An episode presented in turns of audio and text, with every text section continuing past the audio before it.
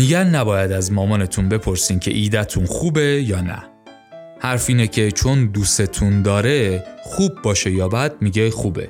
ولی تو این کتاب ما متوجه میشیم که اگه ایده خوبی برای کسب و کار به ذهنمون رسید از هیچ کس نباید بپرسیم که ایدمون خوبه یا بد. به جاش ما باید در مورد زندگی فعلی مشتری سوال کنیم. این کتاب به ما کمک می‌کنه بتونیم ایده های کسب و کار رو به درستی تست کنیم.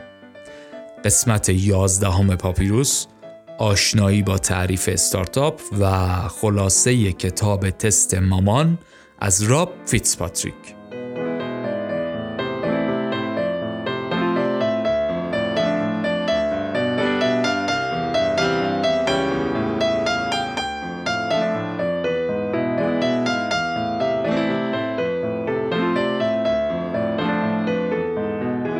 سلام. به فصل دوم پادکست پاپیروس خوش اومدید.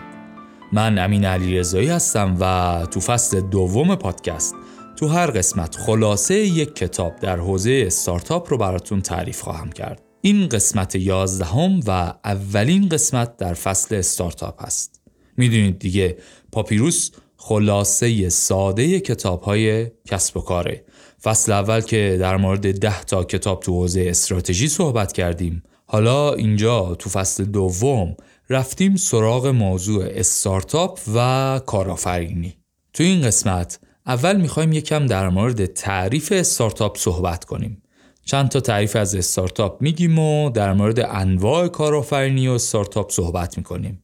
بعدش میریم سراغ کتاب. کتاب این قسمت هست تست مامان. این کتاب در مورد اینه که چطور یه ایده ای که داریم رو بررسی کنیم ببینیم ایده خوبیه جواب میده یا نه. یا اینکه چطور تحقیق بازار کنیم یا با مشتریا چطور صحبت کنیم و فیدبک بگیریم و چی بپرسیم و چی بشنویم و این حرفا. این کتاب کوچک بهترین راه برای شناخت واقعی بازار و مشتریا و کمک می‌کنه. بفهمیم آیا ایده ای که برای کسب و کار داریم خوبه یا نه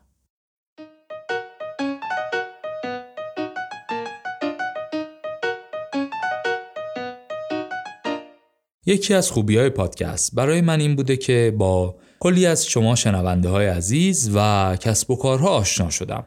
یکی از این آشنایی ها اسپانسر این قسمت از پادکست شده. اسپانسر این قسمت زیتل. زیتل یک ISP یا اینترنت سرویس پرووایدر. شرکت چابک و جوونی هم دارن. تو این یک سال و نیم دو سال اخیر تا هر جایی که ممکن بوده سعی کردن پرسنلشون رو دورکار کنن یه سری ابزار سخت افزاری و نرم افزاری هم آماده کردن برای کار تو شرایط دورکاری یکی از چیزهای اساسی برای دورکاری راحت هم همین اینترنت قویه که به همه پرسنلشون دادن و اکثرا تو خونن ولی شرایطیه که انگار تو محیط شرکتن. شما هم اگه کسب و کار دارید یا دارید جای کار می‌کنید و می‌خواید شرایط دورکاری رو مهیا کنید یا مهیاتر کنید می‌تونید اینترنت خوب و نامحدود بگیرید ازشون. اگه تهران یا کرج یا لواسون هستید یه سر به سایتشون بزنید. زیتل.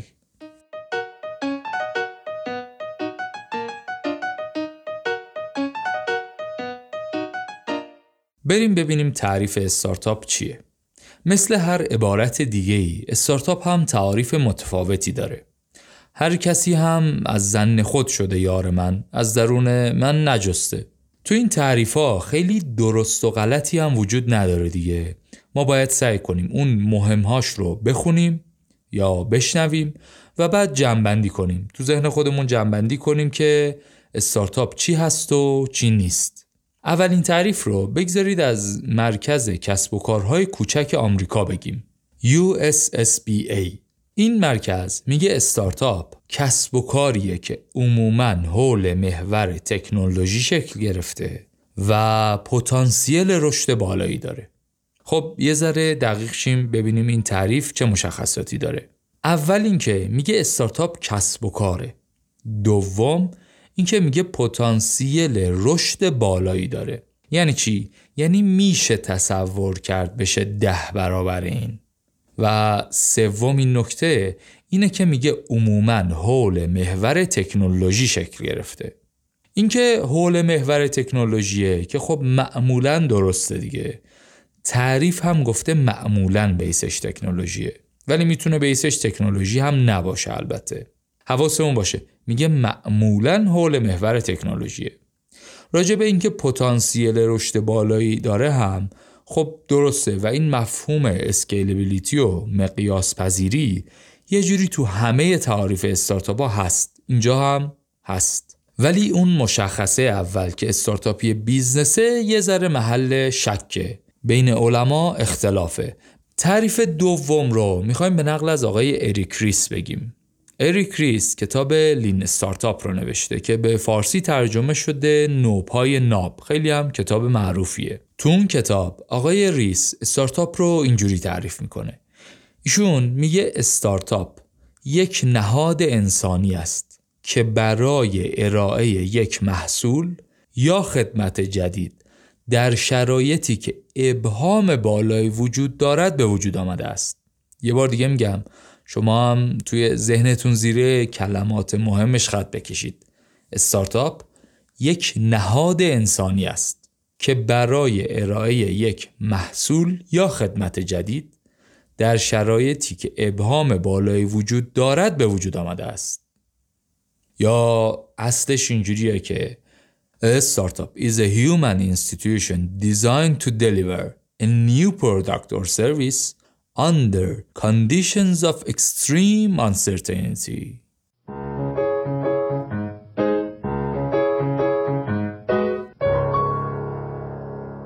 خب پس اولا از این تعریف می‌فهمیم که استارتاپ یک نهاد انسانیه تو اون تعریف قبلی گفته بودیم استارتاپ بیزنسیه که فلان فلان فلان اینجا گفتیم استارتاپ یک نهاد انسانیه که فلان فلان فلان. بعد میگه یک نهاد انسانیه که یک محصول جدید یا خدمت جدیدی ارائه میده. دومین نکته اینه که این محصول یا خدمت جدیده.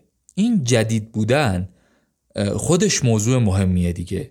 مثلا طبق این تعریف اگه پسرخاله من سر کوچهشون یه سوپرمارکت داره من برم سر کوچهمون سوپرمارکت بزنم این نشد استارتاپ سومین و آخرین و مهمترین نکته ای هم که میگه اینه که استارتاپ یک نهاد انسانیه که برای ارائه یک محصول یا خدمت جدید در شرایطی که ابهام بالایی وجود دارد به وجود آمده است. بنابراین می‌فهمیم که یکی دیگه از پایه های تعریف آقای ریس همین وجود داشتن ابهام زیاده. این تعریف رو آقای اریک ریس گفته و تعریف خوبی هم هست. خیلی هم کامل کرد تعریف رو. ولی این آقای اریک ریس یک استادی هم داشته به نام استیو بلانک. بریم ببینیم تعریف استاد از استارتاپ چیه.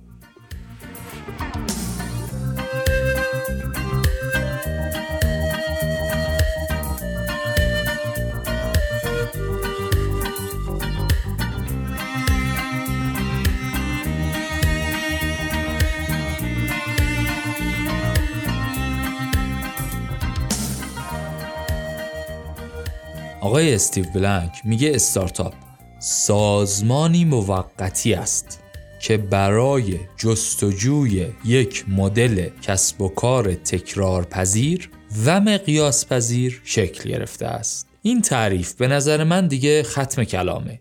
یعنی اگه اون دوتای قبلی رو شنیدیم و پذیرفتیم این رو هم پذیرفتیم دیگه تقریبا تعریف خوبی از استارتاپ پیش ماست.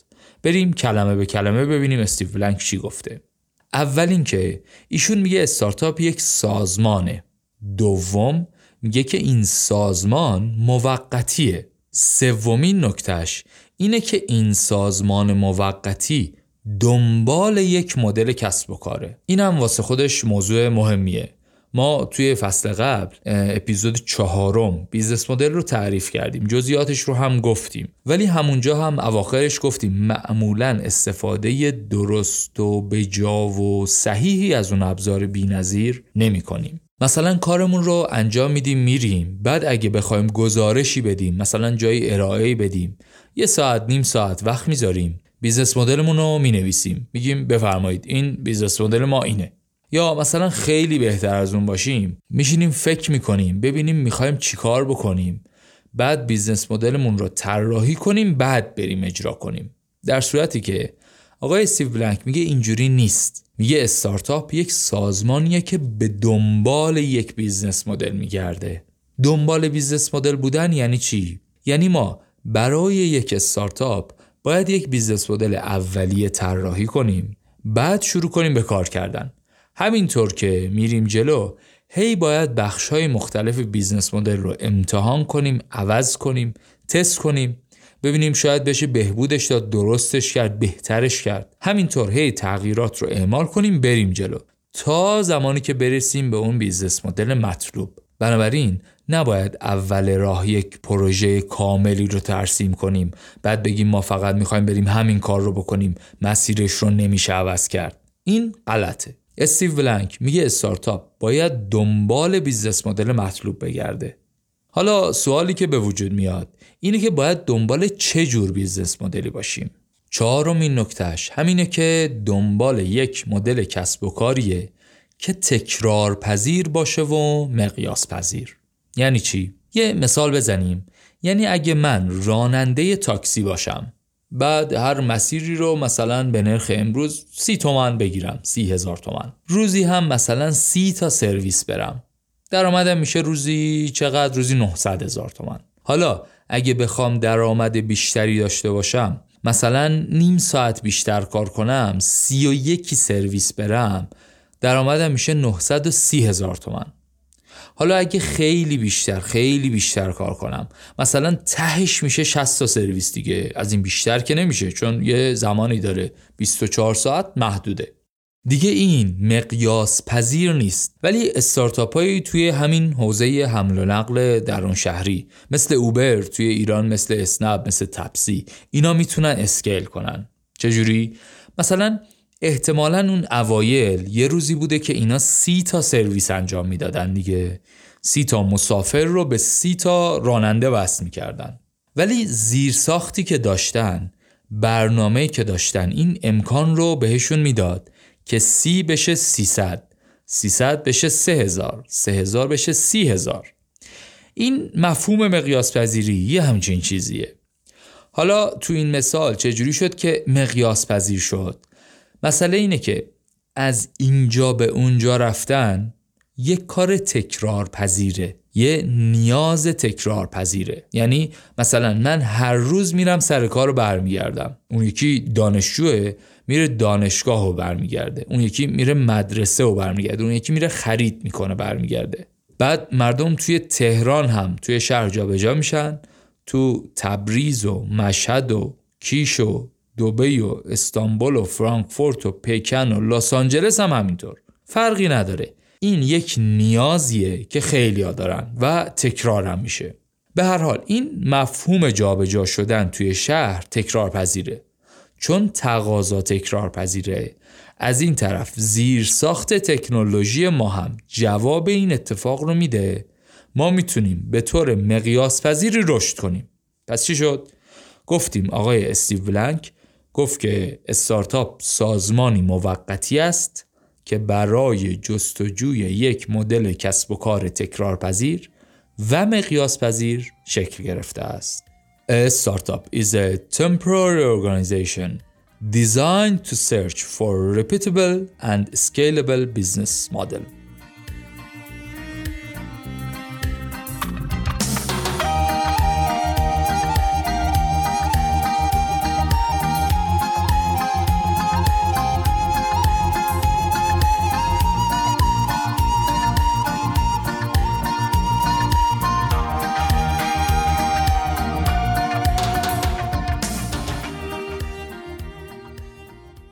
اینایی که گفتیم شدن تعاریف استارتاپ.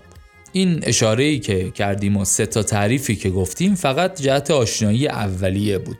وگرنه که تو کل این فصل می‌خوایم یه شناخت نسبی از استارتاپ پیدا کنیم و ببینیم چجوریه و چجوری باید شروع کرد و چجوری باید ادامه داد و الاخر حالا بریم ببینیم انواع استارتاپ چیا هستن.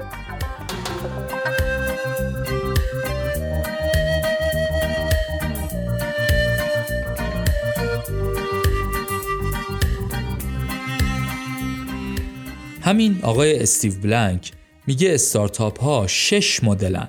یعنی سال 2013 یک مقاله منتشر کرد توی وال استریت جورنال و اونجا گفت که وقتی ما در مورد استارتاپ و کارآفرینی صحبت می‌کنیم در واقع از یک کلمه صحبت می‌کنیم. ولی در اصل داریم در مورد یکی از این ششتا مدل استارتاپ حرف می‌زنیم که اینها با هم فرق دارن.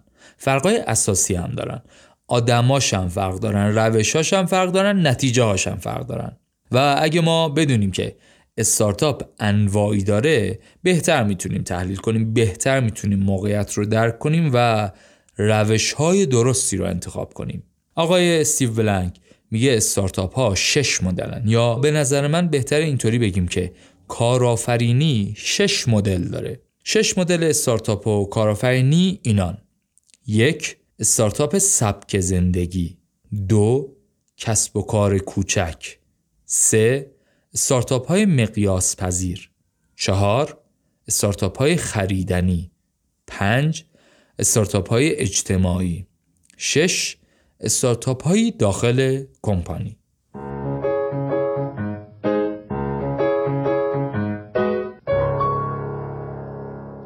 استارتاپ های سبک زندگی این مدلی که سبک زندگی اون کارآفرین اصلا میشه کارش.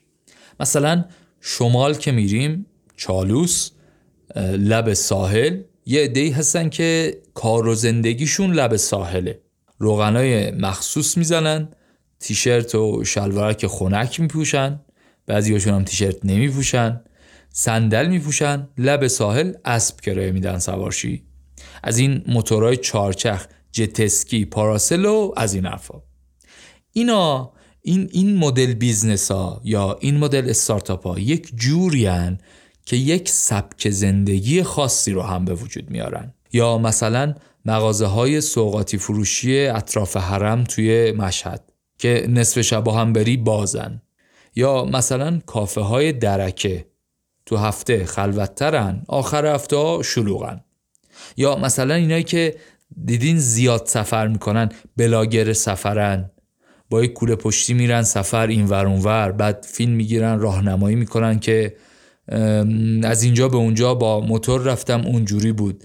وسطا فلانجا استراحت کردم. اینجا غذاهاش خوبه اونجا قشنگه اون این ور آدما مهربونن اونور هوا عالیه و از این حرفا. خلاصه اینکه استارتاپ و سبک زندگیشون با هم قاطی میشه.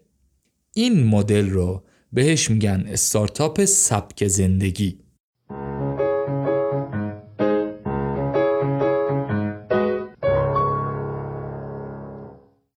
دومین مدل استارتاپ ها تو این تقسیم بندی کسب و کارهای کوچکن. یکی از انواع رایج کارآفرینی دیگه. همین small business هایی که یه خانواده هایی راه میندازن از همون طریق امرار معاش می‌کنن. مثل همون سوپرمارکت سر کوچه پسرخاله. مغازه‌های لبنیاتی، میوه فروشی، نجاری، نقاشی یا شرکت های کوچک خدماتی و مشاوره و کارگاه های تولیدی یا اخیرا این کسب و کارهای خانگی کارشون رو راه میندازن. در یه حد و اندازه کارشون رو می‌برن جلو. بعد باز بچه هاشون رو می‌برن سر کار. بعد نوه ها میان. بعد یه وقتایی کسب و کار رو گسترش میدن بزرگش می‌کنن شعبه می‌زنن. یه وقتایی هم نه همونی که هست باقی میمونه. یه وقتایی هم یه نسلی دیگه دوست نداره اون کار رو ادامه بده. یا نمی‌تونه. یا به هر دلیل دیگه ای ورشکست میشه یا میبنده.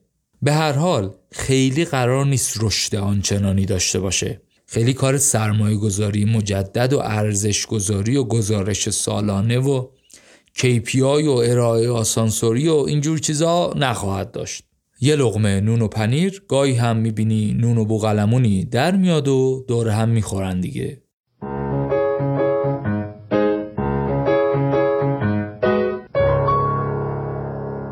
سومین مدل استارتاپ های مقیاس پذیرن استارتاپ هایی که بزرگ میشن رشد می‌کنن.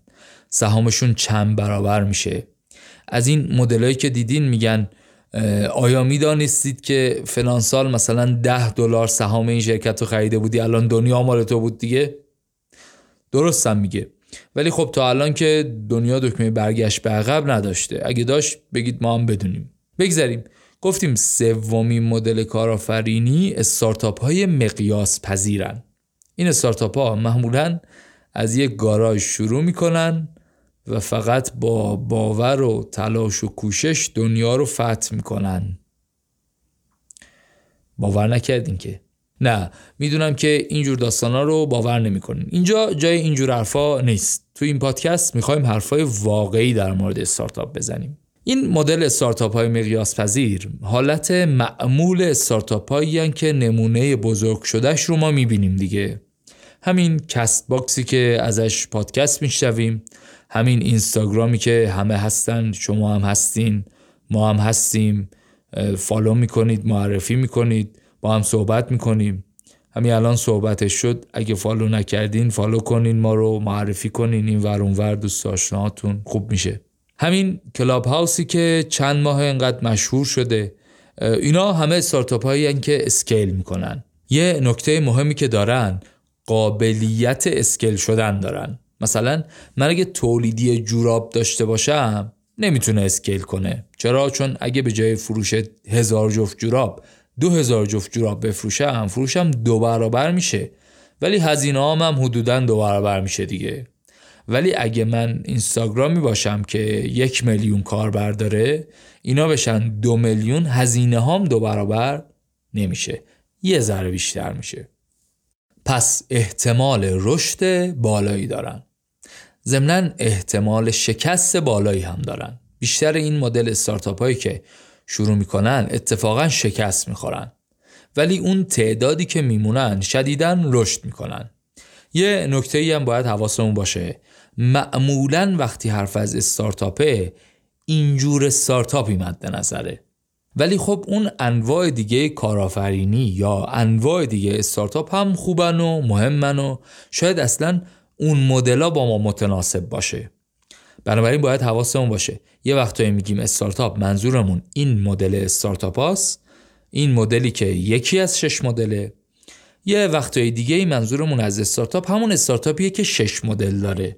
ما اینجا تو این فصل از پادکست منظورمون و نیتمون همون مدل اصلی تره همون مدل عامتر همون مدل کارآفرینی که شش تا مدل داره. چیزایی که خواهیم گفت سعی می‌کنیم عمومیت داشته باشه و به درد انواع کارآفرینی بخوره بگذاریم بریم سراغ مدل چهارم.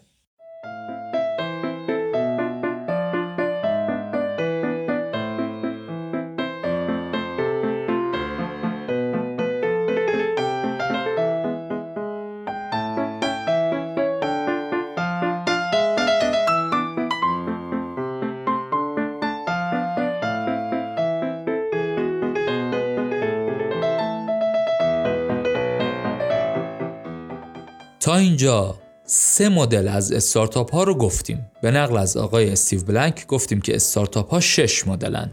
سه تاشون رو هم توضیح دادیم. استارتاپ های سبک زندگی کسب و کارهای کوچک و سوم استارتاپ های مقیاس پذیر حالا بریم با چهارمی مدل استارتاپ هم آشنا بشیم. مدل چهارم هست استارتاپ های خریدنی. یعنی من یه محصولی می‌سازم. می‌برم میفروشم به گوگل به ماکروسافت به فیسبوک. اینجور استارتاپ ها هم اون فرایندهای اولیه شاید مشابه همون مدل مرسوم باشه. ولی خب یه تفاوتهای جزئی هم داره دیگه.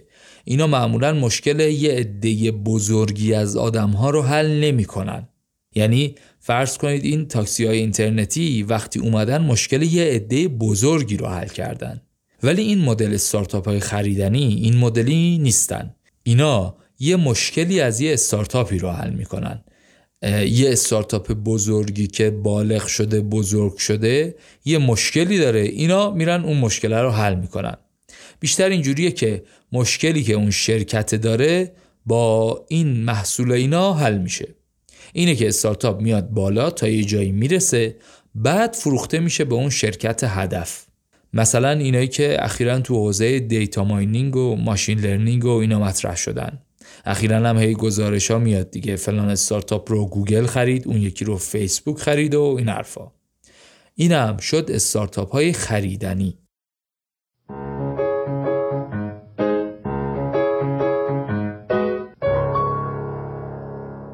پنجمین مدل استارتاپ های اجتماعی هن. از این مدلایی که یه جوری دنیا رو جای بهتری برای زندگی کنیم.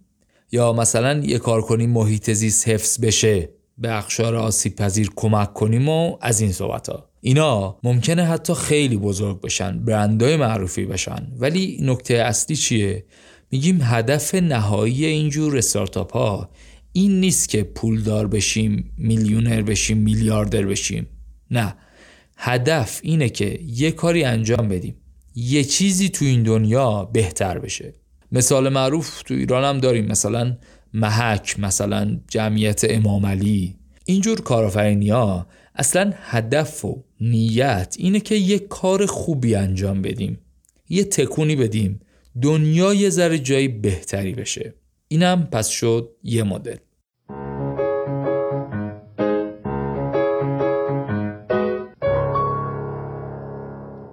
و در نهایت ششمین مدل استارتاپ های داخل کمپانی حتما دیدید از این کمپانی های متوسط و بزرگ که سهم بازار خوبی هم دارن سود نسبتا خوبی هم دارن. ولی به آینده که نگاه می‌کنن حس می‌کنن یه چیزی کمه. احتمالا اگه بینش خوبی داشته باشن حس می‌کنن که business model ی که دارن تو آینده دیگه جواب نمیده. بعد با خودشون فکر می‌کنن میگن برای اینکه تو آینده هم بتونیم جایگاه خودمون رو حفظ کنیم یا حتی اینکه رشد کنیم و بزرگتر بشیم بریم یک استارتاپی راه بندازیم تو همین صنعت خودمون. مثلا خدماتی که ارائه می‌دادیم رو ببریم خدمات در محل بدیم آنلاین بیان سفارش بدن ما تو نیم ساعت بریم جواب بدیم. یا تو این حوزه‌ای که هستیم مثلا یه سری محصول میفروشیم. بریم اینا رو آنلاین بفروشیم. یا مثلا بریم یک پلتفرمی درست کنیم برای خرید و فروش این محصولات تو فضای وب. خب این مدل استارتاپ ها هم برای خودشون یک سری مشخصاتی دارن. مثلا در عین حالی که جزوی از کمپانیان باید اون ساختار استارتاپی و فرهنگ چابک و اینا حفظ بشه. بعضی از این کمپانیا برای اینکه این حالت اتفاق بیفته شتاب دهنده و استارتاپ استودیو و مرکز نوآوری تأسیس می‌کنن. بعد بودجه کلی رو هم میدن به اونها میگن برین آخر سال بیاین. این کارو می‌کنن که هم منافع حفظ بشه هم ساختار مستقل رعایت شده باشه.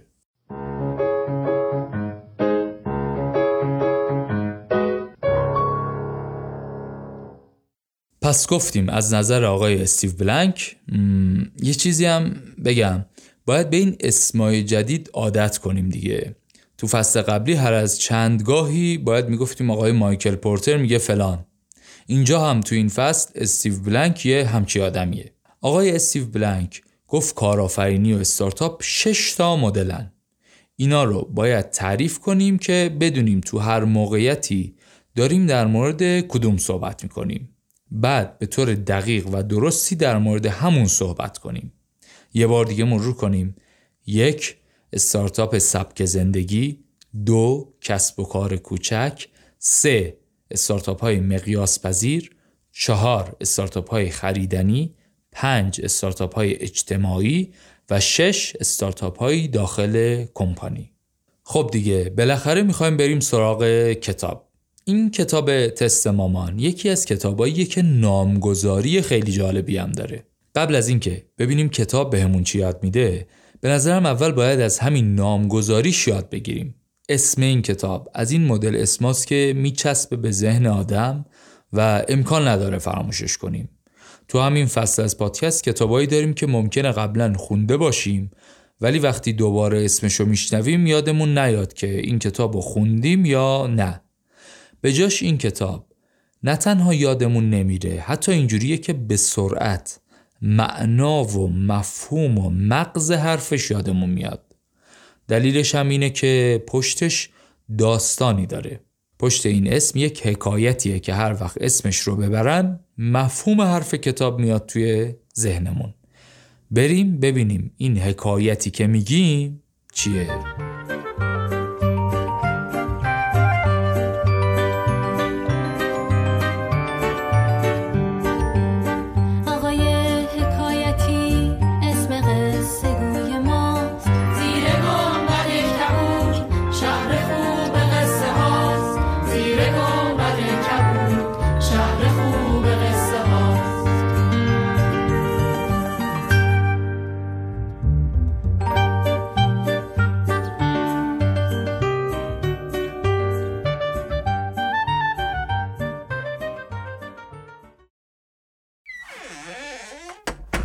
سلام مامان من اومدم. سلام گل پسر چطوری؟ چه خبر از دانشگاه پسرم؟ آخه دانشگاه چه خبره؟ یه سری حرفای تکراری و بیخود که تو زندگی واقعی به هیچ دردی نمی‌خوره. نه مامان جان همینا خوبن. درس تو خوبه. اصلا من می‌خوام انصراف بدم هیچ فایده ای نداره فقط وقت تلف کردنه. هر کی دانشگاه ول کرده یه چیزی شده. استیو جابز، مارک زاکربرگ، صد تای دیگه همشون دانشگاه و نیمه کاره ول کردن. حالا هی برو چهار سال درس بخون مهندس شو. که چی بشه خب؟ آخرش هم میشیم مثل حمید پسر خاله اشرف. ای بابا اولا اینکه مگه تو استیو جابزی؟ دوما می‌خوای دانشگاه ول کنی که چی کار کنی؟ اینو بهم بگو. مامان بالاخره استیو جابز هم از یه کار کوچیکی شروع کرده دیگه. منم واسه خودم کار می‌کنم. ایده خودم رو می‌سازم. استارتاپ می‌زنم. یه ایده توپ هم دارم. شما یه دقیقه ظرفا رو ول کن بیا تا بهت بگم.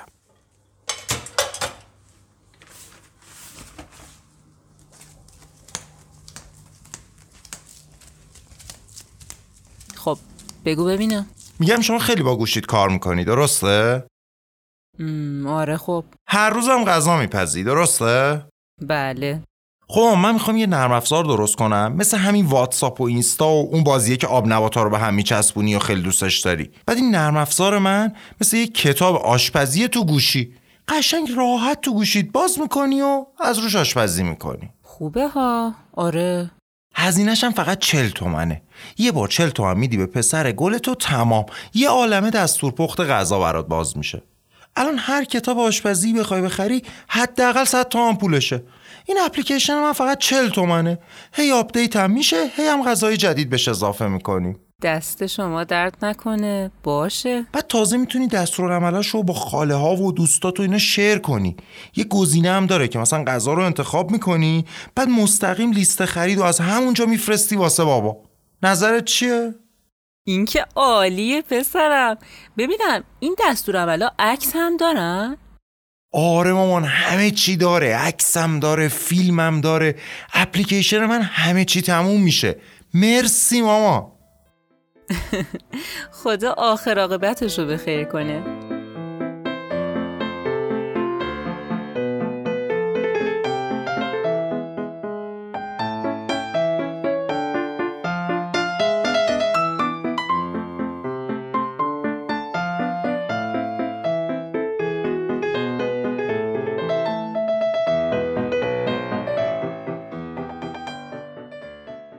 ای بابا جوونای مردم رو همینجوری از راه به در می‌کنن دیگه.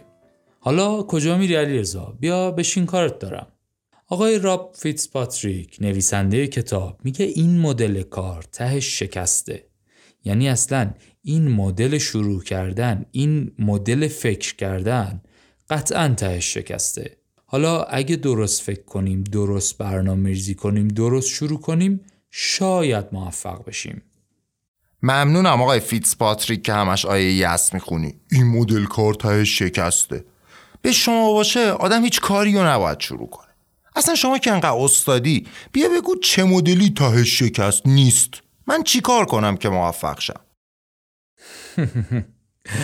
چیکار کنم که والا تو یه جمله نمی‌تونم بگم. یعنی اگه با یه جمله می‌شد که یه پست میذاشتم تو اینستاگرام و و سلام. این همه پادکست و کتاب و اینام نمی‌خواست. بنابراین یا برو بشین کتابو بخون یا اینکه مثلا بشین تا آخر پادکست گوش کن. آها فقط این اپیزود نه این فصل رو کلا با ما باش همه رو گوش کن. نه دیگه قصه حسین کرد شبستری نگو. نه من حال کتاب خوندن دارم. نمی‌تونم شیش ماه منتظر بشم که شما اپیزودهای پادکستت رو یکی یکی بدی. من باید سریع کارامو بکنم استارتاپمو بزنم پولدار بشم. اگه میشه من همینجا سوالامو می‌پرسم شما همینجا جوابمو بده. استغفرالله. ببین سری کارامو بکنم و عجله دارم و زود استارتاپ بزنم بیاد بالا پولدار بشم و این حرفا رو بذار کنار. اگه می‌خوای تو کاری موفق باشی باید صبر داشته باشی. ره صد ساله رو نمیشه یه شبه رفت. هر کی هم گفت میشه ره صد ساله رو یک شبه رفت یه دونه بزن تو گوشش فرار کن. فرار کن که زیاد توضیح نده قانعت کنه. اون کشیدرم بزن دیگه کاریت نباشه. تو نمی‌دونی چرا زدی ولی اون می‌دونه چرا خورده. باید کتاب بخونی باید بری کار کنی باید تجربه کسب کنی. باید بری شکست بخوری چند بار کار کنی شکست بخوری تا بتونی موفق بشی. حالا اگه قول میدی آروم منطقی گوش کنی بیا بشین با هم صحبت کنیم. باشه آقای دکتر من آرومم الان. ببینید وقتی من یه ایده ای به ذهنم رسیده خب میرم به دوروبریام میگم دیگه. هم ایده کلی رو میگم هم جزئیات رو کامل تعریف می‌کنم واسهشون. بعدم سری میرم سر اصل مطلب و ازشون سوال اصلی رو می‌پرسم. می‌پرسم که چطور فکر می‌کنن در مورد ایده؟ به نظرشون ایده خوبیه یا نه؟ مثل همین سوالی که از مادرت پرسیدی؟ آره سوال به این خوبی چش بود آقای دکتر. این مدلی زیاد خوب نیست. چرا خوب نبود ماما؟ نمی‌دونم والا حسم و گفتم. یه جوری بود. واقعیتش اینه که آدم تو رو در وایسی میمونه. حس شما کاملا درسته. این سوال و این مدل سوال پرسیدن خیلی بده. ببین اینکه ایده خوبه یا بده هیچکی نمی‌تونه بگه. فقط باید بری توی بازار تست بشه بیاد. اصلا پرسیدنی نیست. از هر کی بپرسی جوابش پرتو بالا خواهد بود. یعنی از ایلان ماسک هم بپرسیم فایده ای نداره؟ خب پس باید چی کار کنیم؟ ببین کلا راجع به ایده هیچ صحبتی نباید بکنی. فکر کن ایده مثل یه جعبه است. جعبه رو بذار تو کمد. درشو ببند. راجع به ایده هیچ صحبتی نباید بکنی. به جاش در مورد روال زندگیشون بپرس. بپرس که اصلا همچی مسئله دارن ندارن. شاید اصلا اون چیزی که تو می‌خوای براش راه حل بیاری اصلا مشکل اون نفر نیست. والا به خدا من سی ساله دارم آشپزی می‌کنم. حالا تازه آقا می‌خواد دستورالعمل آشپزی بفروشه بهم. ای مامان شما که گفتی ایدت خوبه چقدر آدم فروش شدی؟ آخه چی بگم مامان جان؟ بگم ایدت بده. ناراحت می‌شدی. خب نمی‌شدی؟ آره. اون مدل سوال پرسیدن شما باعث میشه یه جواب غلط بگیری. یعنی اصلا اون مدل سوال کردن آدم مجبور می‌کنه حرفی بزنه که تو دوست داری بشنوی. نه فقط مامانت هر کس دیگه ای هم بود نمی‌خواست تو بشکنه که. دروغ می‌گفت. اون حرفی رو می‌زد که دوست داری بشنوی. شما اول باید بپرسی بفهمی اصلا مشکلی دارهشون بعد بری در مورد راه حل صحبت کنی. اصلا کلی از استارتاپ ها فیل میشن. به همین دلیل که یه جوابی میارن. وقتی که اصلا سوالی مطرح نیست کسی مشکلی نداره. آها پس اول باید بپرسم ببینم مشکلی دارن یا نه؟ بعد اگه اون مشکل رو داشتن ایدهمو میگم. مامان شما برای غذا پختن دستور غذا رو از کجا میاری؟ از کجا می‌خواستم بیارم؟ می‌دونم دیگه. یعنی مشکلی نداری؟ یعنی نمیری از تو کتاب آشپزی دستورالعمل بخونی؟ نه والا. اون کتابی هم که می‌بینی تو کتابخونه است من یک بارم بازش نکردم. از اینا سه چهار تا به شوهر خالت داده بودن. خالت یکیشو داد به من. قشنگ یادمه. گذاشتم اونجا حالا ناراحت نشه. ای بابا بازم که فقیر موندیم. حالا چیکار کنم من؟ اولا که نامید نشو. اینکه مامان شما از کتاب آشپزی استفاده نمی‌کنه دلیل نمیشه هیچ مامانی از کتاب آشپزی استفاده نکنه. دوما لزومی نداره حتما کتاب آشپزی و دستورالعمل آشپزی رو به مامانها بفروشی. ممکنه مشتری بالقوه شما پسرای دانشجو باشن دخترای دانشجو باشن یا تازه عروسا یا آقایونی که دوست دارن آشپزی کنن. سوما شما اگه یکم دقیق تر بشی شاید تو همین حوزه آشپزی مادرها یه مشکل دیگه وجود داشته باشه. برو اونو حل کن. شما اول باید ببینی مسئله وجود داره یا نه. بعد از اینکه فهمیدی مسئله وجود داره باید بپرسی که الان چجوری این مسئله رو برطرف می‌کنن چجوری این مشکل رو برطرف می‌کنن. آیا مشکلی با این روش حله دارن یا نه؟ آی تو ببخش من یه دقیقه سرم رفت تو اینستاگرام خیلی دقیق گوش ندادم. میشه بیشتر توضیح بدین؟ ببین اون اینستاگرام رو بذار کنار. اگه می‌خوای استارتاپ را بندازی موفق بشی اون اینستاگرام تو بذار کنار. برو توی ستینگش یه جاهایی یه قاعده ای داره می‌تونی تعریف کنی نیم ساعت یه ساعت بیشتر اینستاگرام برات باز نشه. اینطوری به اندازه کافی از شبکه های اجتماعی می‌تونی استفاده کنی ولی دیگه غرق نمیشی توش. بگذاریم. حرفم اینه که ایده ای که داری رو نباید سری بذاری روی میز. ایده جاش تو کمده. اگه مطمئن شدی مامان شما و سایر مامان ها و خاله ها و دختر خاله ها یه مسئله دارن و دستور پخت غذاها یادشون میره مثلا باید ازشون بپرسی ببینی الان چی کار می‌کنن چجوری این مشکل رو حل می‌کنن. همین الان مسئلهشون چجوری حل میشه؟ مثلا زنگ می‌زنن از خواهرشون می‌پرسن یا تو گوگل سرچ می‌کنن یا کتاب می‌خونن. یا مثلا اگه یه غذای جدیدی بخوان درست کنن دستورش رو از کی می‌گیرن؟ خب دستورش رو از هر کسی که پخته می‌گیریم دیگه. چی شد؟ میشه بیشتر توضیح بدین؟ ببینین اگه یه غذای جدیدی بخوام درست کنم حتما از یه جایی باهاش آشنا شدم دیگه. مثلا هفته پیش خونه خواهرم رو دعوت بودیم. گراتن مرغ درست کرده بود. ازش پرسیدم چجوریه برام voice فرستاد تو واتساپ. فردا هم خوب می‌خوام درستش کنم. همین دیگه برو از تو واتساپ بپرس که پسرت فقیر بمونه. آره دیگه یه وقتایی هم اینجوری میشه. یعنی ما با تصورات خودمون فکر می‌کنیم اگه ما جای اون طرف بودیم می‌خواستیم مشکلمون رو با یه اپلیکیشن حل کنیم چی کار می‌کردیم؟ بعد میریم یه اپلیکیشن خوب واسه اون کار می‌سازیم. UI و UX و طراحی خوب و در صورتی که اون فردی که اونجاست با ذهنیت خودش تصمیم می‌گیره چیکار کنه. نه با ذهنیت ما. یعنی ایشون اصلا مشکلی نداشته. همون مسئله کوچکی هم که هست براش راه حل داره. راه حل هم اذیتش نمی‌کنه. پس چی شد؟ اینجوری شد که ما اول باید بپرسیم ببینیم مسئله دارن یا نه. بعد اگه مسئله واقعا وجود داشت بپرسیم که همین الان در موردش چی کار می‌کنن؟ مسئلهشون رو چجوری حل می‌کنن؟ احتمالا بعدش هم بپرسیم که این روشی که الان از اون طریق کار می‌کنن مشکلش چیه؟ ایرادش کجاست؟ احسنت. این شد رویه درست سوال پرسیدن. دیگه راجع به چی می‌خوای سوال بپرسی؟ دیگه مثلا اینکه محصول ما رو می‌خره یا نه. آها راستی گفتین ایدت رو بذار تو کمد. خب خوبه بپرسیم الان چقدر پول میده برای حل مشکلش؟ بارکلا اینم شد سوال درست. ببین ذاتا هر وقت حرف از آینده زدی من مخاطب رو مجبور می‌کنی دروغ بگم. دروغ بگم خوشحالت کنم.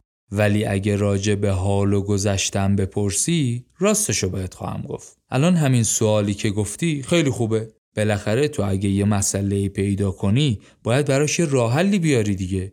راه یا محصول یا خدمته. در نهایت باید محصول تو قیمت گذاری کنی و بفروشی دیگه. حالا بیا از اول به آخرش فکر کن. راه حل جدید شما باید از لحاظ قیمتی یه سنخیتی با قیمت روش قبلی داشته باشه دیگه. مثلا مثال چی بزنم؟ آها آها. مثلا همین تاکسی اینترنتی. وقتی اومدن قیمتشون بهتر از آژانس های سر کوچه بود. فکر کنم راحت یه 20 درصد قیمتشون پایین تر بود. تازه کولر هم روشن می‌کنن. دست شما درد نکنه. کاملا درسته. شما باید بدونی الان مشتری داره مشکلش رو چجوری حل می‌کنه و چقدر داره بابت این موضوع هزینه می‌کنه. حالا که حرف از پول و مسائل مالیه سوال درست دیگه به ذهنت نمی‌رسه؟ نه دیگه مرسی. خب اشکال نداره. یه نکته رو من بذار اضافه کنم. ببین ممکنه این موضوع تو مثالی که تو زدی کاربرد نداشته باشه. ولی به هر حال توی خیلی از مدل ها موثره. موضوع چیه؟ موضوع اینه که یه وقتی ما شلوار مردونه میفروشیم. اینجا خریدار اون آقاست. مشتری هم خودشه. مصرف کننده هم خودشه. حالا شما فرض کن یک بازی درست کردی برای بچه ها تو این شرایط مصرف کننده کیه؟ کی پول میده؟ پولو که احتمالا مامان یا بابای بچه میدن. استفاده رو ولی بچه می‌کنه دیگه. فکر کنم خیلی سخته اینجوری. باید یه چیزی بسازی که هم پدر مادره راضی باشن هم بچه. دقیقا. واسه همین باید رفتار مصرف کنندت رو به خوبی بشناسی. یعنی بدونی یه محصولی باید طراحی کنی که هم خوش رنگ باشه خوشگل باشه بچه خوشش بیاد. همین که از محصولات حساسیت زایی استفاده نکنه. جنسش یه جوری نباشه که مادر و پدر رقبت نکنن اینو برای بچهشون بخرن. یا یه مدل دیگه بذار بگم. فرض کن وقتی شما دستگاه های کپی و پرینت برای شرکت ها میفروشی. مشتری شما اون خریدار یا مسئول تدارکات شرکته. ولی مصرف کننده ممکنه کل کارمندای شرکت باشن. او چقدر سخت شد. حالا باید چی کار کنیم؟ چی باید بپرسیم؟ باید کشف کنی که مسئول امور مالی کیه. کی قرار پول بده؟ اون کسی که باید رازیش کنی محصول رو بخره آیا همونیه که در نهایت باید دست تو جیبش کنه پول بده؟ اگه اینا با هم فرق دارن سمت مشتری ما دو سه تا گروه داریم. باید هوای کدومش رو داشته باشیم. واسه یک کدوم گروه باید چه ارزش هایی رو پیشنهاد بدیم؟ آها فهمیدم. خب دیگه اگه سوالی نداری من برم برسم به بقیه اپیزود. نه دیگه دست شما در نکنه دکتر من برم سوالای درست رو بپرسم سریع پولدار شم. خیلی ممنون بابت راهنماییاتون. فقط آقای دکتر بهش بگیم به خاطر استارتاپ و این جور چیزا یهو جوگیر نشد درس و دانشگاه ول کنه ها. آره اینم حرف خوبیه. ببین این حرفایی که می‌زنن اینا دانشگاه ول کردن اینا رو بذار کنار. باید درس بخونی باید کار بکنی بری تجربه کسب کنی تا زمانی که بتونی یه استارتاپ خوب را بندازی یا کار خوبی را بندازی. حرفمون اینجا این شد که وقتی می‌خوایم کارآفرینی کنیم ایده ای هم به ذهنمون رسیده نباید ایدمون رو بذاریم رو میز بپرسیم خوبه یا نه. وقتی این مدلی صحبت کنیم به همون دروغ میگن. به جاش باید بریم در مورد زندگی امروز مخاطب بپرسیم. چند تا نکته دیگه هم هست که تو ادامه اپیزود میگم. فعلا با اجازتون.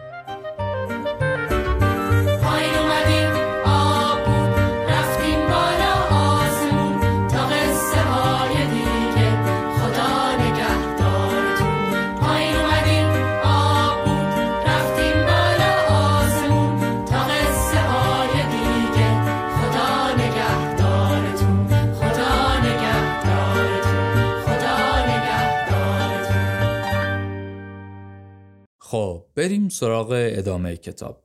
کتاب رو آقای راب فیتسپاتریک نوشته. ایشون آمریکایی جوون سال 2007 استارتاپ خودش رو راه میندازه می‌بره Y Combinator رو. اونجا شروع می‌کنن کلی scale می‌کنن کلی مشتری و درآمد و سرمایه و سرمایه گذار تا سال چهارم. سال چهارم خیلی بی سر و صدا تعطیل میشه و تمام. بعد از اون دیگه خیلی کارهای بزرگ و scale بشه و اینا خوشش نمیاد و کارهای دیگه ای انجام میده. بیشتر در حوزه business های کوچک فعالیت می‌کنه. دو تا کتاب دیگه هم داره ولی بیشتر با همین کتابش شناخته شده است. یه موضوع مهمی هم که در مورد این نویسنده و این کتاب وجود داره اینه که معمولا نویسنده ها و سخنران ها و آدم های مشهور فروشنده و سخنران و برونگرا و یه تیپ خاصی هن. این آقای راب کاملا متفاوته. همه جا هم همینو میگه. تو پروفایل لینکدینش هم نوشته تو کتابم نوشته تو سایتش هم گفته. بعد اصلا یکی از چیزایی که بهش استناد می‌کنه میگه کتاب منو بخونید خوبه. همینه که میگه من درونگرام. بقیه اگه تو این چیزا حرفی زدن برونگران اونا رو ولش کنید. ببینید من چی میگم. کتاب رو سال 2013 نوشته ایشون و به چندین زبان هم ترجمه شده. سال 96 انتشارات بانج با ترجمه خانم تاهره اسلامجو منتشر کرده. ترجمه خوبی هم داره. هم متن اصلی کتاب کتاب روونیه هم ترجمه روونی داره. دستشون درد نکنه. فکر می‌کنم که یه نسخه دیگه ای هم ازش هست که به نظر می‌رسه اون نسخه با تایید و مجوز صاحب اثر چاپ شده. فکر کنم یه کمی هم کمیابه. اون نسخه رو انتشارات پینگونیو چاپ کرده. من نخوندم ولی به نظر می‌رسه که اونم خوب باشه. هر کدوم رو پیدا کردید بخونید پشیمون نمیشید. بریم ببینیم. به جز اون مواردی که با علی رضا و مادرش صحبت کردیم کتاب دیگه چی یادمون میده؟ یه نکته هم بگم. من فصلای کتاب و موضوعات کتاب رو به اون ترتیبی که هست توضیح نمیدم. احساس کردم اونطوری نمی‌تونم اونطوری راحت نیستم. بنابراین به ترتیبی که خودم راحت ترم میگم. بریم شش تا نکته دیگه از کتاب یاد بگیریم. تست مامان چطور با مشتریان خود صحبت کنید و با وجود دروغی که به شما می‌گویند بفهمید آیا ایده کارتان خوب جواب خواهد داد یا خیر؟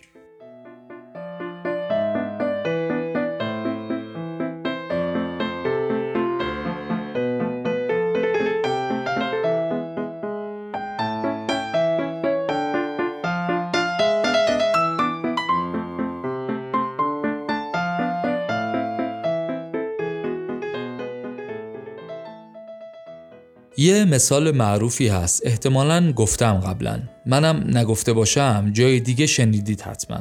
ولی اشکال نداره شنیدهش میارزه. یه بار دیگه بگیم.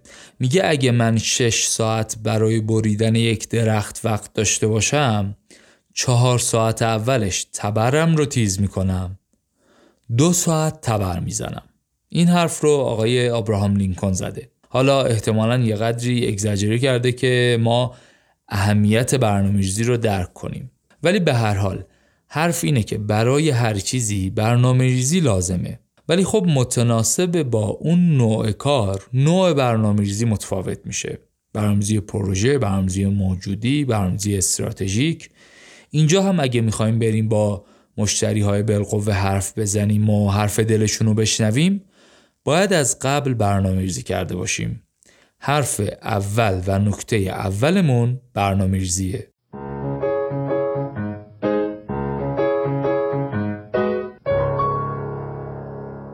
باید بدونیم که می‌خوایم بریم صحبت کنیم. چه اطلاعاتی رو می‌خوایم به دست بیاریم؟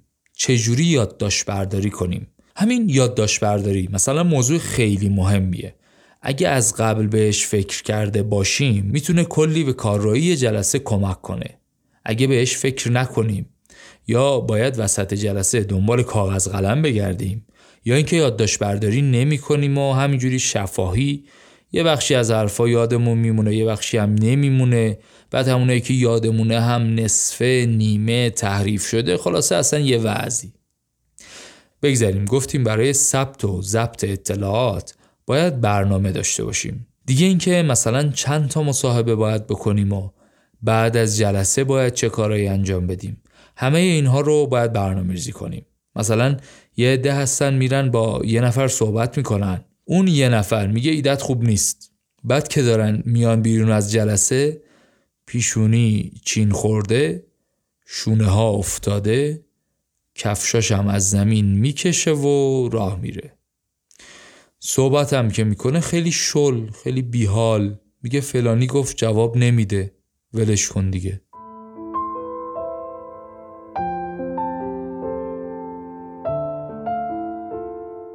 یا از اون طرف طیف بگم. یه عده دیگه ای همیشه مشورت می‌گیرن نظر می‌گیرن ولی کار خودشونو می‌کنن. خلاصه اینکه نه اون خوبه نه ایشون.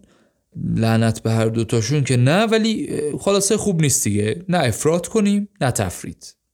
باز یه عده دیگه ای هم هستن یه جوری دیگر مثلا یه فکری داره بعد میره با یه نفر صحبت می‌کنه میگه خوبه ولی اگه همچین فیچری بهش اضافه کنین بهتر میشه. هی از این شاخه به اون شاخه میپرن. اینا ایدهشون رو ور میدارن می‌برن پیش یه نفر. بعد اون میگه مثلا اینجوریش کنی بهتره. میگه بله چشم. اوکیه اینجوریش می‌کنیم. بعد باز همین ایده رو ور میدارن می‌برن پیش نفر بعدی. اون میگه فلان بخشش اضافه است حذفش کن. میگه بله چشم درستش می‌کنیم. یعنی با نظر آدمای جدید در لحظه فوری نظر خودش رو عوض می‌کنه. نان استاپ پیوت می‌کنه. این که میگیم معنیش نیست که پیوت بده. خوبه خیلی هم خوبه. باید هم انجام بدیم. ولی پیوت هم اگه درست باشه اگه به موقع باشه خوبه. حالا در مورد پیوت کردن هم توی اپیزودهای بعدی بیشتر صحبت خواهیم کرد. خلاصه حرف اینه که این اخلاقایی که با یه قوره نمی‌دونم چی بشه با یه مویز نمی‌دونم چی کار بشه اخلاق خوبی نیست. به خصوص توی کسب و کار که اصلا خوب نیست. حرف اینه که باید برنامه ریزی کنیم برای گفتگوهامون. باید بدونیم با کیا می‌خوایم حرف بزنیم چی بگیم چی بشنویم با چند نفر حرف می‌زنیم نکات مهم رو کی یادداشت کنه مهمتر از همه بعدا چجوری ارتباطمون رو حفظ کنیم و اینکه چی گفتن چی کار می‌کنیم و از این حرفا. این شد نکته اول برنامه ریزی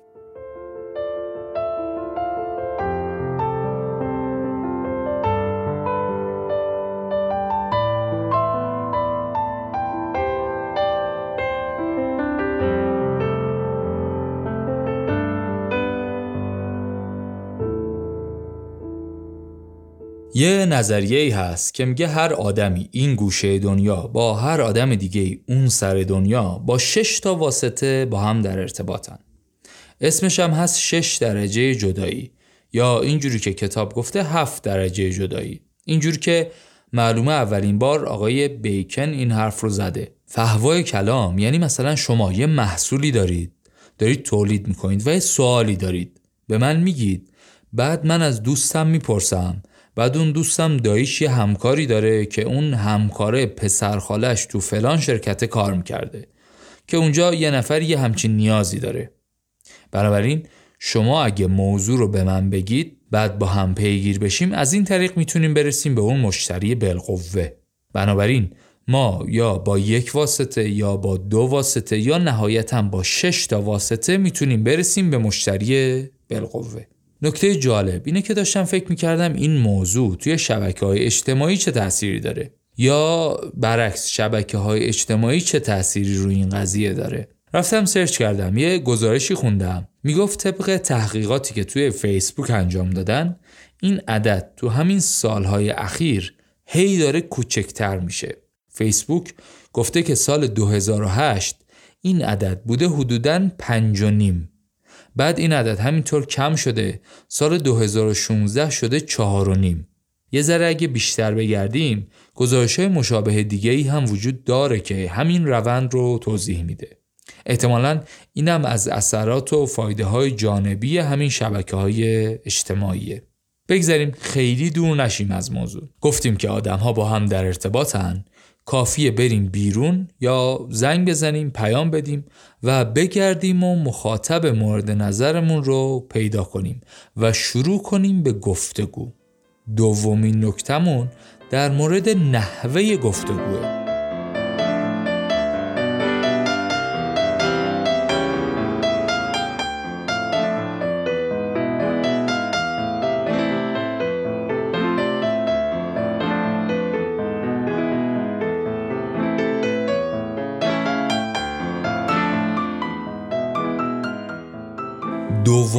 نکتمون در مورد نحوه گفتگو هست. این گفتگو که میگیم مهمه که بدونین تعریف درست از گفتگو چیه. من این کتاب رو که میخوندم همش یاد نظرسنجی های نمی‌دونم سازمان استاندارد یا سازمان بازرسی یا یه همچین جایی. اسمش دقیق یادم نیست الان. ولی یه همچین جایی هست که اگه از تولید کننده های داخلی ماشین خریده باشید احتمالا تجربهش کردید. یا مثلا اگه ماشین رو برده باشید برای تعمیر یا سرویس یا گارانتی سه چهار روز بعدش یا مثلا یک هفته بعدش زنگ می‌زنن که سلام علیکم بنده از فلان جا زنگ می‌زنم. شما در فلان روز مراجعی داشتید به نمایندگی شماره فلان. درسته؟ خب بله درسته. خب بفرمایید که به خدمات ارائه شده در این نمایندگی بین پنج تا یک چه نمره می‌دید؟ به ترتیب پنج عالی چهار خیلی خوب سه خوب دو متوسط یک ضعیف. خوب بود والا. بله. برای ارائه خدمات به خودروی شما نیاز به استفاده از قطعات یدکی هم بود. بله فلان قطعش رو فکر کنم عوض کردن. خب به کیفیت قطعات به کار رفته بین 5 تا یک چه نمونه می‌دید؟ به ترتیب پنج عالی چهار خیلی خوب متوسط ضعیف نمی‌دونم والا احتمالا خوب بوده دیگه. من که نمی‌دونم الان. درسته. شماره سه رو انتخاب می‌کنین؟ بله. خب بفرمایید که به نحوه برخورد پرسنل نمایندگی بین 5 تا یک چه نمره می‌دید؟ به ترتیب 5 عالی 4 خیلی خوب متوسط ضعیف. بعد این رویه ادامه داره ها. مثلا 10 تا سوال همینجوری پشت سر هم می‌پرسه تون تون. اصلا هم گوش نمیده. یعنی می‌پرسه که اون عدده رو بگیره. تیک رو بزنه بره سوال بعدی بره سوال بعدی سوال بعدی تموم شد بره نفر بعدی. خیلی رسمی خیلی کتابی خیلی خوش. یادم یه بار ماشین مشکلی داشت. برده بودمش تعمیرگاه. بعد چند بار رفته بودم و اینها. راضی بودم واقعا از خدماتشون و از برخوردشون و آن تایم بودن و اینها. راضی بودم واقعا.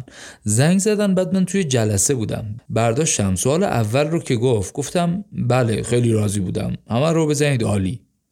گفت که بله. درسته ممنونم. در مورد خدمات فلان چی؟ نمی‌دونم عالی خیلی خوب فلان فلان. خانم همشو بزنید. عالی اوکیه. بعد دوباره سوال بعدیشو پرسید. ممنونم. در مورد برخورد پرسنل عالی خوب فلان چی؟ گفتم خانم عالیه. ببخشید من وسط جلسه هم. خلاصه سرتون رو درد نیارم. همه اینا رو توضیح دادم که بگم هر کاری ایشون کرد ما باید انجام ندیم. البته طبیعیه ها ایشون رو استخدام کردن نشوندن اونجا. گفتن زنگ بزن اینا رو بپرس اینا رو تیک بزن. خیلی هم منافعش درگیر این صحبته نیست. نه خود اون کارشناس نه سرپرستش نه مدیرش. خیلی نتیجه واسهشون مهم نیست. ولی برای یه کسب و کار خصوصی برای یه استارتاپی که می‌خوای را بندازی دیگه اون کارا جواب نمیده. به جاش بهتره که یه سری کارهای دیگه ای انجام بدی. مثلا خوبه که جلسه رو حضوری بگذاریم. جلسه حضوری از تلفنی بهتره. البته این کرونا اگه بگذاره دیگه. خوبه که از قبل یه ارتباطی بگیریم یه آشنایی داشته باشیم.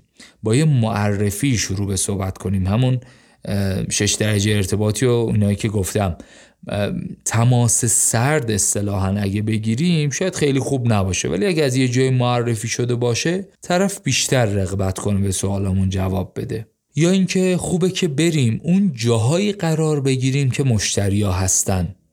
با زوره الان که کروناست ولی اون موقع که کرونا نباشه بریم توی نمایشگاه ها توی همایش ها اونجا اون گروه های مشتری هدف رو ببینیم و سر صحبت رو باز کنیم ببینیم حرف دلشون چیه مشکلشون چیه چه مشکلی می‌تونیم از اونها حل کنیم. اون مدل مکالمه های رسمی و خوش خوب نیست. اینکه یه چک لیست داشته باشیم تیک بزنیم توش خوب نیست. اینکه اول جلسه یه رکوردر در بیاریم بذاریم رو میز صدا رو ضبط کنیم بعدا هم که گوشش نخواهیم کرد خوب نیست. چون باعث میشه طرف بعضی حرفا رو راحت نزنه رو درواسی بکنه. باید گفتگو رو در حالت غیر رسمی نگه داریم. این شد نکته دوم نکاتی در مورد نحوه گفتگو.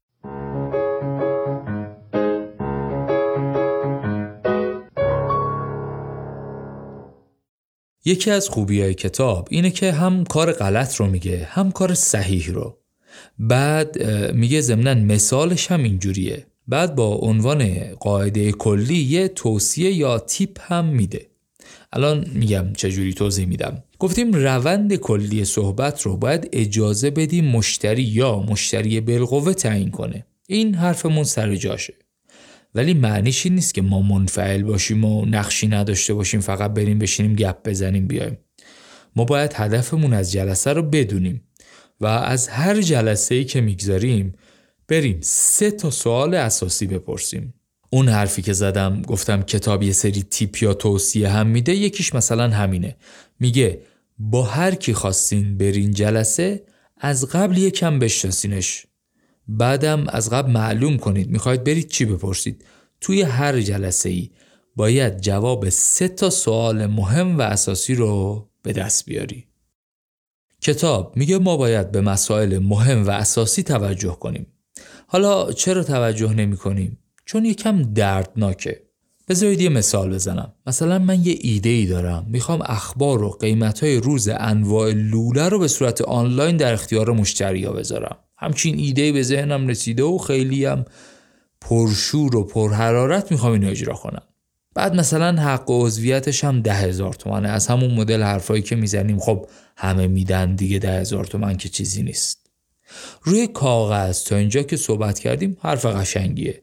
احتمالا جملات بعدیشم پیش خودم که دارم فکر می‌کنم اینه که همه آدمایی که لوله می‌خرن میان اینجا عضو میشن. همه لوله کشا عضو میشن. بعد کارخونه های لوله عضو میشن و الاخر برای یه همچه استارتاپی احتمالا من منی که این کتاب رو نخوندم دیگه البته یا منی که این پادکست رو نشنیدم. اگه بیام با شما صحبت کنم مثلا سوالم این میشه که شما با وبسایت راحت ترید یا اپلیکیشن؟ بعد اگه اپلیکیشن امکان خرید آنلاین هم داشته باشه شما می‌خری؟ بعد اگه امکان خرید داشته باشه ولی ما ده روزه بیاریم تحویل بدیم اوکیه. یا مثلا دیره باید هفت روزه بیاریم. چی شد؟ اگه دقت کرده باشین رفتم تو جزئیات. اون سوالای مهم و اساسی و اون حرفای کلی رو ازش میگذریم میریم سراغ جزئیات. مثل خیلی جاهای دیگه البته. مثل خیلی جاهای دیگه ای که این خطا رو انجام میدیم. کتاب میگه ما باید اول راجع به کلیات صحبت کنیم. مثلا باید از این مشتری بالقوه بپرسیم که شما در ماه چند بار لولهجات می‌خرید؟ مثلا لوله آب فاضلاب هرچی که محصولمونه دیگه. بعد اگه جوابش این باشه که مثلا سالی دو بار سالی سه بار خب طبیعتا این آدم مثلا حق عضویت بده نیست دیگه. یعنی ایشون در واقع اصلا وارد بازی من در آینده نخواهد شد. ولی من اگه در مورد جزئیات موضوع ازش بپرسم جواب میده. اگه کم زیاد اهل معاشرت باشه و روحیه نصیحت داشته باشه دو تا توصیه هم میده که به نظرم یه قابلیت بذارین مثلا چه می‌دونم روزانه قیمت ها رو اسمس کنین. بعدا مثلا هوش مصنوعی هم اضافه کنین. حالا اصلا هوش مصنوعی چیه؟ چی به چیه؟ به درد می‌خوره یا نه؟ من نمی‌دونم. ولی مده دیگه. از این حرفاییه که مده. ولی واقعیت چیه؟ واقعیت اینه که این دوستمون اصلا نیازی به دونستن روزانه و لحظه‌ای قیمت نداره. سالی دو تا ساختمون می‌سازه سه تا ساختمون می‌سازه. هر وقت رسید به مرحله لوله کشی زنگ می‌زنه به اکبر آقا مغازه سر محل لوله می‌خره. اصلا این آدم نیازی نداره که هر روز قیمت رو چک بکنه. بعد من توی ذهن خودم فکر می‌کنم ایشون یه نیازی داره و بعد فکر می‌کنم ایشون با مدل رفع اون نیاز هم مشکل داره. بعد برای مشکلش راه حل درست می‌کنم. بعدم انتظار دارم بیاد پول بده بخره دیگه حق عضویت و ده تومن دیگه چیزی نیست که. این کار درست نیست. ما معمولا یه مشکلی داریم. دوست داریم از کلیات بگذریم بریم در مورد جزئیات صحبت کنیم. این مشکل جاهای دیگه هم البته اذیتمون می‌کنه. اذیتمون می‌کنه که اگه حواسمون باشه اذیتمون می‌کنه. اگه نه دیگران که این کارو می‌کنن ما رو اذیت می‌کنه. پس نکته اینه که باید نترسیم و از کلیات شروع کنیم. از کلیات شروع کنیم و سوالهای کلی و مهم رو بپرسیم.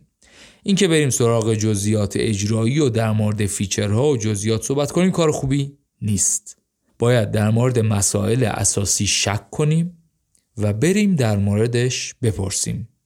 ضمنا باید قبل از هر جلسه ای برنامه ریزی کرده باشیم و مرتب کرده باشیم که بدونیم تو جلسه می‌خوایم بریم کدوم سوالا رو می‌خوایم جواب بگیریم؟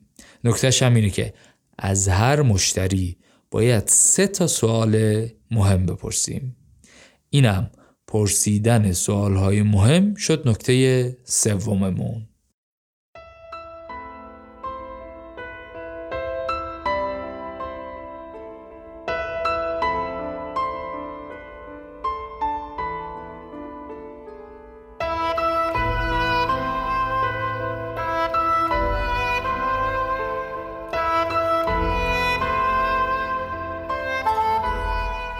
قرار بود در مورد 6 تا نکته صحبت کنیم. اول که در مورد برنامه‌ریزی گفتیم. بعد چند تا نکته در مورد گفتگو رو اشاره کردیم و نکته سوم هم درباره سوالهای مهم بود. و اما نکته چهارم. نکته چهارم در ارتباط با مشتریه.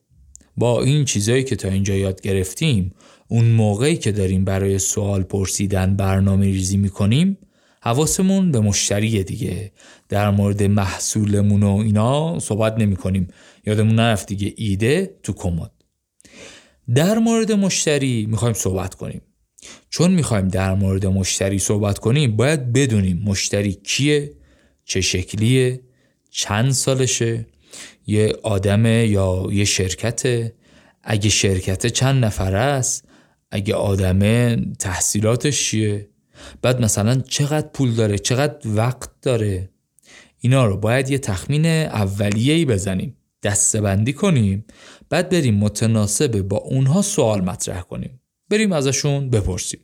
تو همین مثالی که اخیرا زدیم یه استارتاپ برای قیمت های انواع لوله و اینها تو حوزه ساختمان.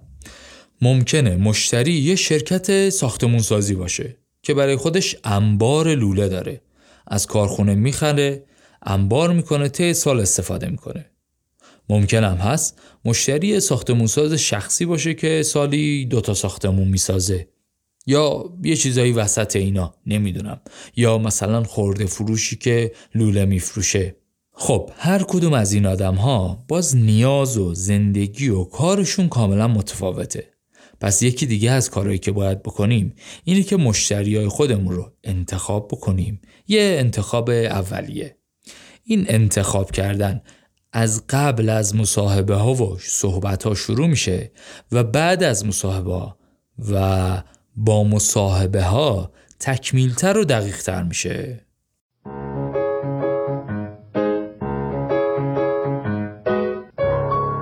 و اما نکته پنجم.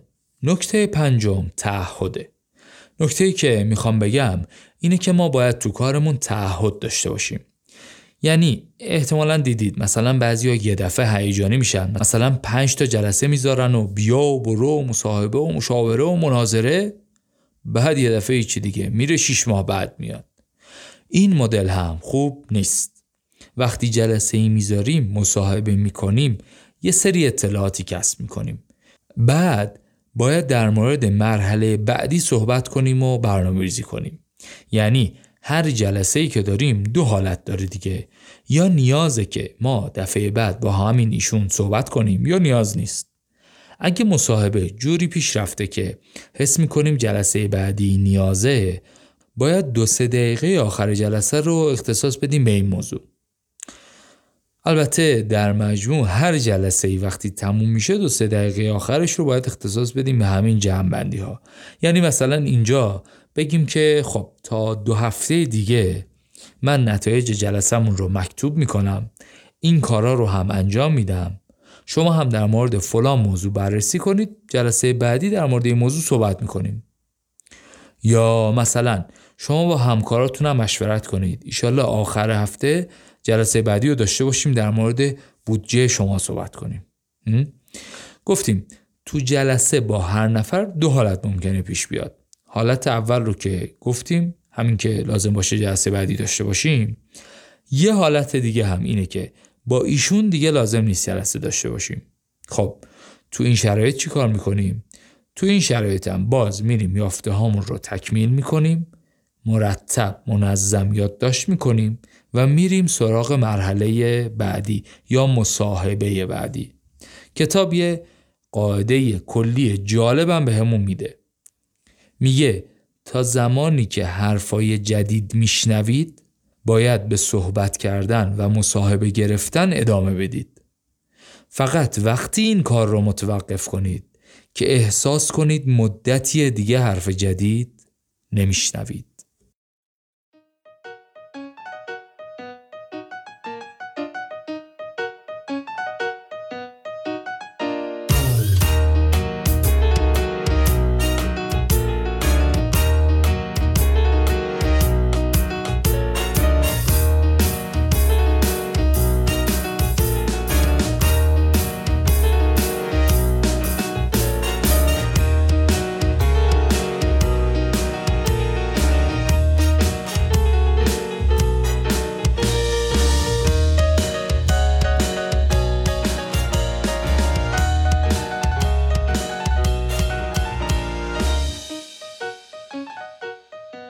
ششمین و آخرین نکته که می‌خوام بگم اینه که ما باید از داده های بعد دوری کنیم. وقتی در مورد یک موضوعی هیچی نمی‌دونیم که خب نمی‌دونیم دیگه. در مورد اون موضوع حرف نمی‌زنیم تصمیم نمی‌گیریم کاری انجام نمیدیم قضاوت نمی کنیم سرمایه گذاری نمی کنیم ولی کافی نسبت به اون موضوع یه مقدار بدونیم هیچی دیگه. منحنی دانین کروگر و توهم دانایی و از این حرفا دیگه توی اینستاگرام حتما بازم می‌ذارم این رو. این خطر همیشه و در همه جا در کمین ماست. اصلا واسه همینه که میگن از اونی نترس که کتاب نمی‌خونه. از اونی بترس که یکی دو تا کتاب خونده. فضای بازار و تحلیل بازار و پیشبینی رفتار مشتری هم یه همچین چیزیه. کسی که توی یه حوزه کاری انجام نداده دوست هم نداره که تو اون حوزه کاری انجام داده باشن. خب خودش صفره. فکر هم می‌کنه که صفره. اینجوری ورودی های ذهنش بازه و فکر می‌کنه که باید بره یاد بگیره.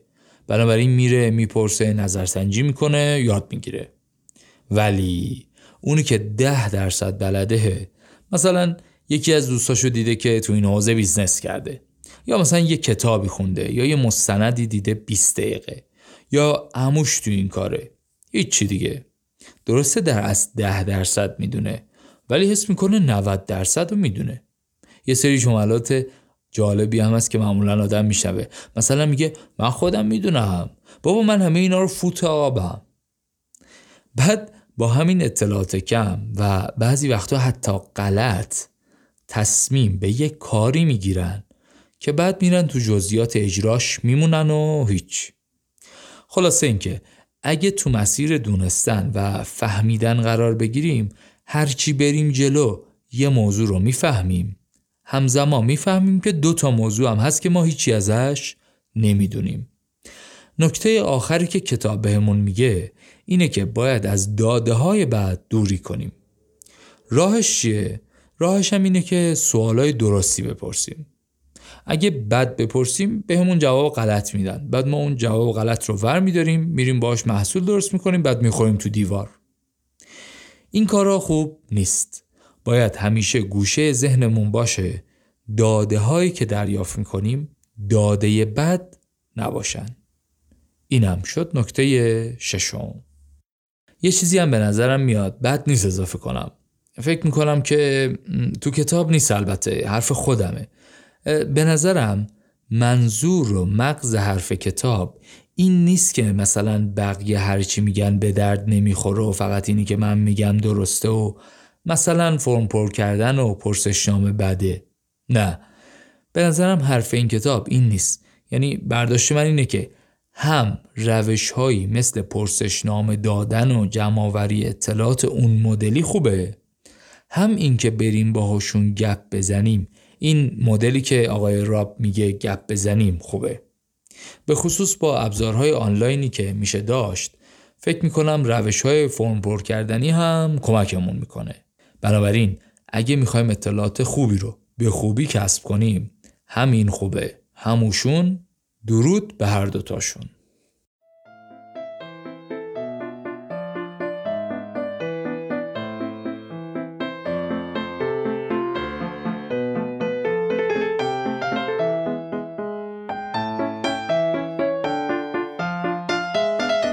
چیزی که شنیدید قسمت یازدهم پادکست پاپیروس بود که در مهر 1400 ضبط و منتشر شد. تو این قسمت ما در مورد استارتاپ صحبت کردیم و چند تا تعریف از استارتاپ رو مرور کردیم و بعد گفتیم که استارتاپ ها شش مدلن. یک استارتاپ سبک زندگی دو کسب و کار کوچک سه استارتاپ های مقیاس پذیر چهار استارتاپ های خریدنی پنج استارتاپ های اجتماعی و شش استارتاپ های داخل کمپانی.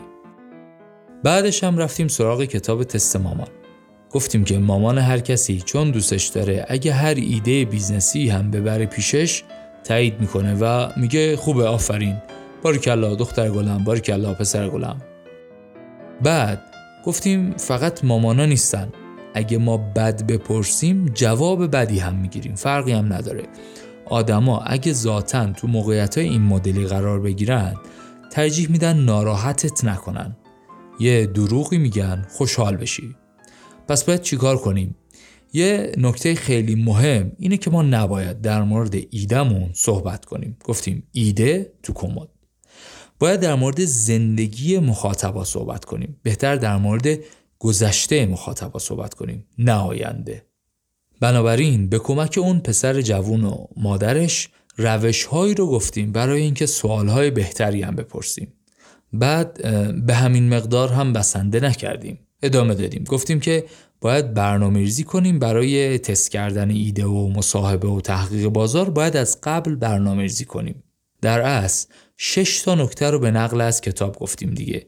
اولیش برنامه ریزی بود بعد چند تا نکته در مورد گفتگو گفتیم. اینکه باید کمتر بگیم بیشتر بشنویم. باید گفتگو رو به صورت غیر رسمی انجام بدیم. بعد به عنوان نکته سوم گفتیم باید سوالهای مهم و اساسی بپرسیم. نکته چهارم در ارتباط با مشتری و بخشبندی مشتریان و این حرفا بود. پنجم هم که گفتیم که خیلی باید تکرار کنیم مداومت داشته باشیم حرفای مهم رو بشنویم و واقعا بفهمیم که ایده ای که داریم تو بازار چجوری باش برخورد خواهد شد. و در نهایت ششمین نکته همین بود که گفتیم باید از داده های بعد دوری کنیم. داده های غلط داده های کم اینا همش ممکنه ما رو از مسیر دور کنن. همه این مواردی که صحبت کردیم درباره تست ایده بود. در مورد سایر مراحل استارتاپ هم تو ادامه این فصل مفصل صحبت خواهیم کرد.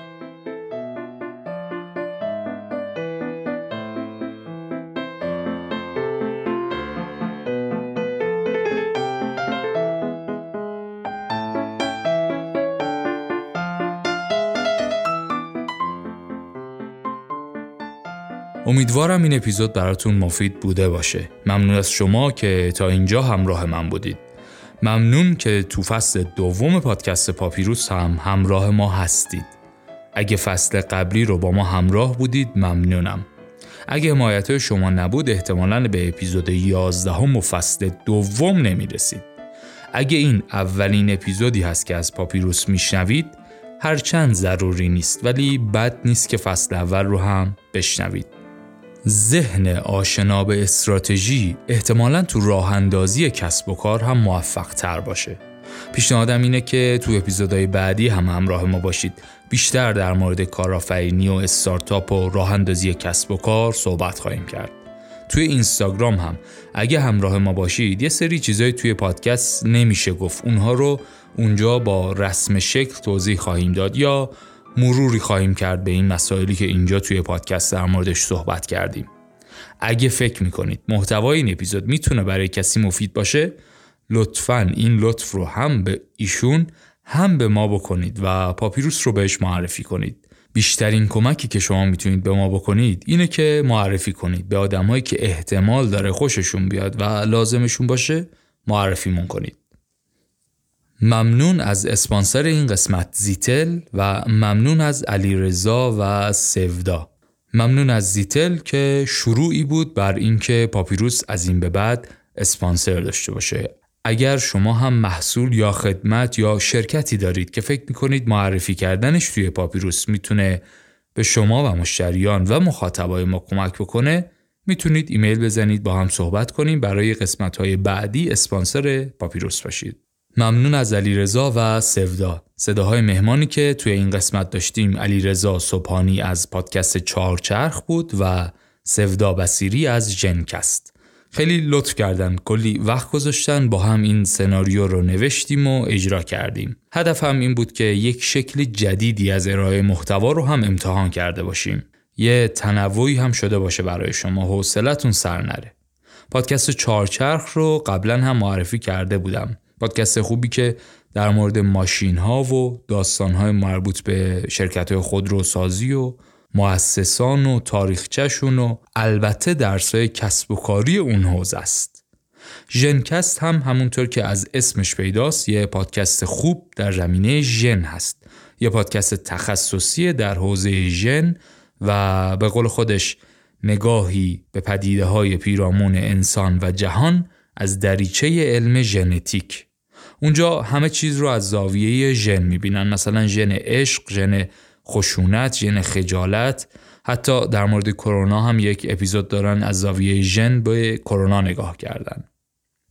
این اپیزود رو البته با راهنمایی های از شاهین خودم edit کردم. اگر کمی و کاسی داشت توی این زمینه شما به بزرگی خودتون ببخشید. راستش اینه که این فرایند تولید محتوا از ایده و نوشتن متن و اجرا و edit و انتشار کار سخت و زمانبریه. یکی از دلایلی هم که بین اپیزودها و بین این دوتا فصل اینقدر زمان میفته همینه. اگر دوست دارید و می‌تونید توی بخشی از این پروژه همراه ما باشید خوشحال میشیم پیامتون رو ببینیم. تو این قسمت ما در مورد ایده و تست کردن ایده صحبت کردیم ولی دیگه هممون می‌دونیم که ایده مثلا ده درصد روی موفقیت موثره. کارآفرینی کار سختیه و اپیزود بعدی ما در مورد سختی این کار سخته. بله قسمت بعدی از بن هارویتس سختی کارهای سخت. تا قسمت بعد خدا نگهدار.